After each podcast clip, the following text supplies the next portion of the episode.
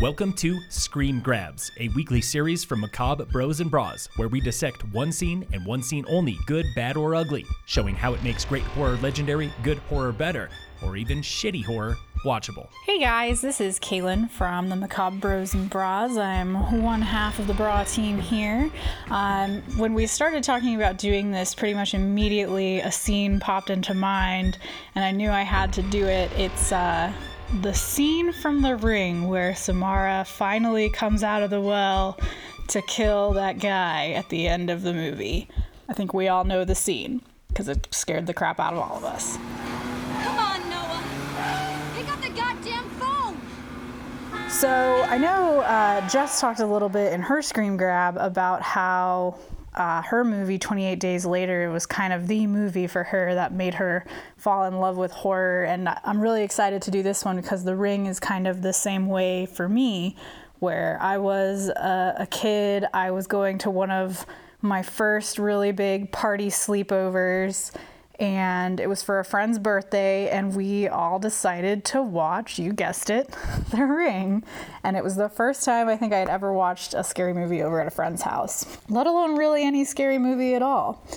So 13 year old me is watching the ring and we get to that scene and i just rewatched it and it's still you know more than a decade later gives me chills. Um, we see throughout the whole movie they've kind of played scenes of the well. So the tone of the movie's been set where you know it's got kind of that green aura the whole time. The soundtrack is really eerie. And this scene is no different where we're in the guy's apartment and the TV turns on and it's the scene of the well. And it's the creepy kind of old school like grainy film. And it's the well. And you're like this can't be good.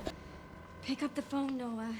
Particularly because you think they've hmm. saved the day by f- finding Samara's corpse in the actual well.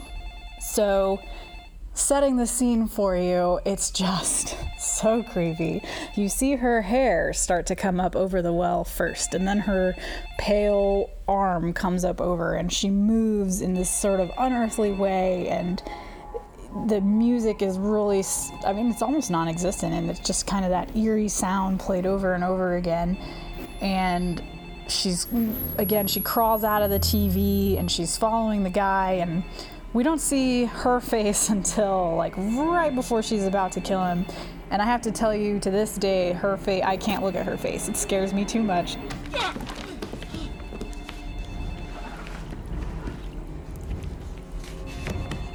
It's too creepy. That scene for me was really kind of like the epitome of scream grabs because it still terrifies me. It's still so good. It just really, it's kind of the peak of a movie that does a really good job of setting the tone throughout and being really creepy and having some mystery. And at, like I said, it's also kind of a little bit of a twist because before we're, we're in this guy's apartment, you know, we think they've won. They found Samara. We think, you know, it's a good thing. They, you think she's been freed, but then, you know, you find out that she's actually just a monster who wants to kill people. Go figure. Who would have thought a character like that would be in a horror movie? and then she kills the guy. And I think, you know, a lot of the other Ring movies, The Ring 2 and the newer one that I think just came out like a year or two ago, Rings, they really tried to capture a lot of what happened in the first movie and I just don't think they could possibly do it because this scene like I said it's just it kind of reaches the climax right here in that part of the movie and the other two ring movies from what i remember just really don't have that. They don't have that same sort of feel um, that gore verbinski really captured in the first ring movie which was also a, a remake of i believe a japanese or is a korean horror movie called ringu which i still haven't seen because i've heard it's 10 times more terrifying than the ring.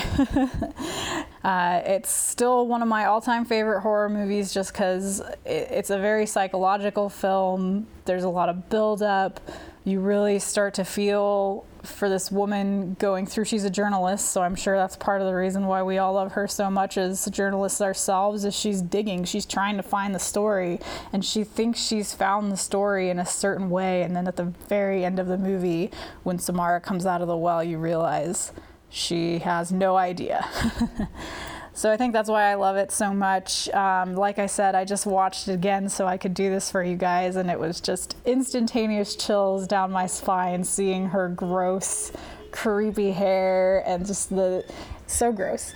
Um, excited to hear from you guys and hear what your scream grabs are. Uh, thanks so much.